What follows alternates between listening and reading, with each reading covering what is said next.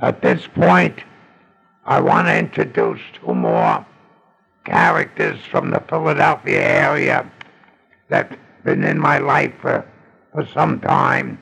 I want to bring them into the picture here. The one guy's name was Georgie Cheedy. He was a barroom fighter, neighborhood bully. One day he comes storming into the tattoo shop, demanding I tattoo him, and he don't pay for nothing, he says. And he's just belligerent. Muggsy McGraw, was in the shop that day, a little bit of a barroom fighter himself, he backs up away from this guy. I could see Muggsy didn't want no parts of this guy. But I didn't give a fuck. I smacked this guy with my blackjack, took him by his ass, and threw him out the fucking door into the oncoming traffic on Race Street.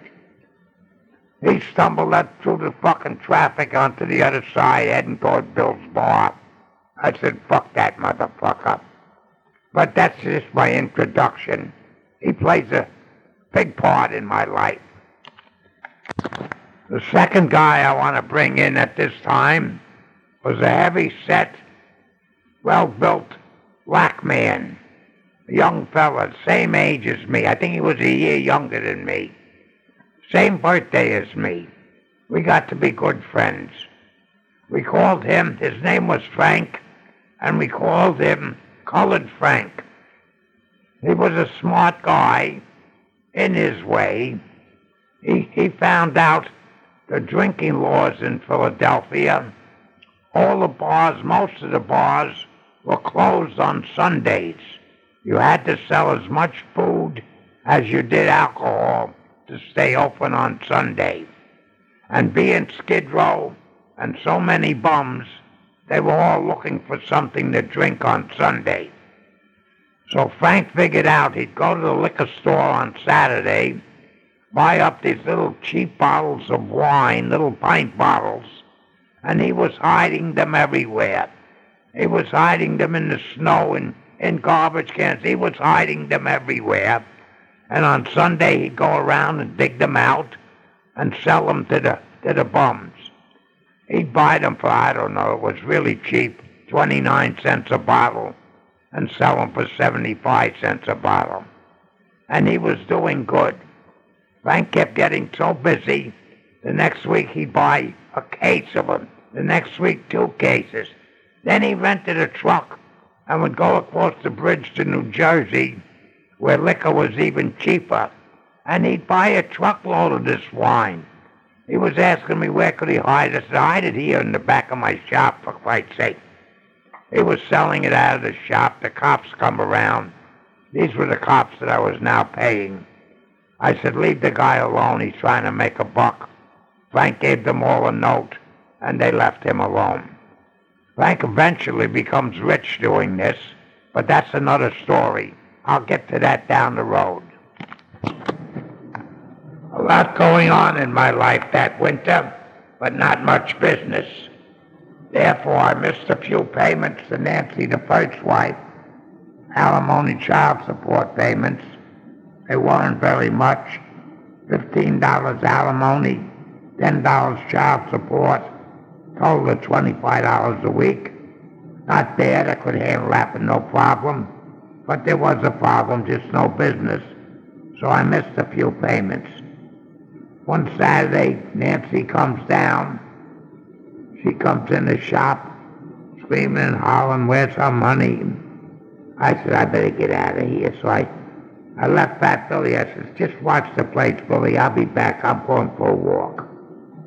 When I get back, Billy says, Nancy took your stencils and she left. I said, what'd you let her take them for, you stupid fuck? Without your stencils in those days, you was done. You had to have your stencils to be in business. So I take a ride to New Jersey to find my friend Tony the Pirate, who was now driving a Coca-Cola truck. I said, can I borrow your stencils? Told him all what had happened. He said, yeah, sure. So I take his stencils. I asked him if he'd be interested in running the deal with me from Camden to Philadelphia come the spring that I was looking for plates over there. He said, no, he's got a good job on the Coca-Cola truck, and he was going to stick with that for a while. Now back in Philadelphia, I'm starting to meet Pam's family. She came from a family of ten children. It was her and her twin Penny. They were identical.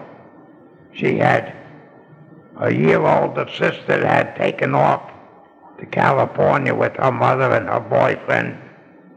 She had two older sisters, and she had five brothers. The one brother used to come around quite often. He was a jockey. His name was Luis. Me and Luis hung out together. I was always at the racetrack. I would run into him. We'd have drinks. We'd go out together. We'd laugh. One night down on the 10th and Race Street in them bars down there, me and Luis get into a fight with some big guy.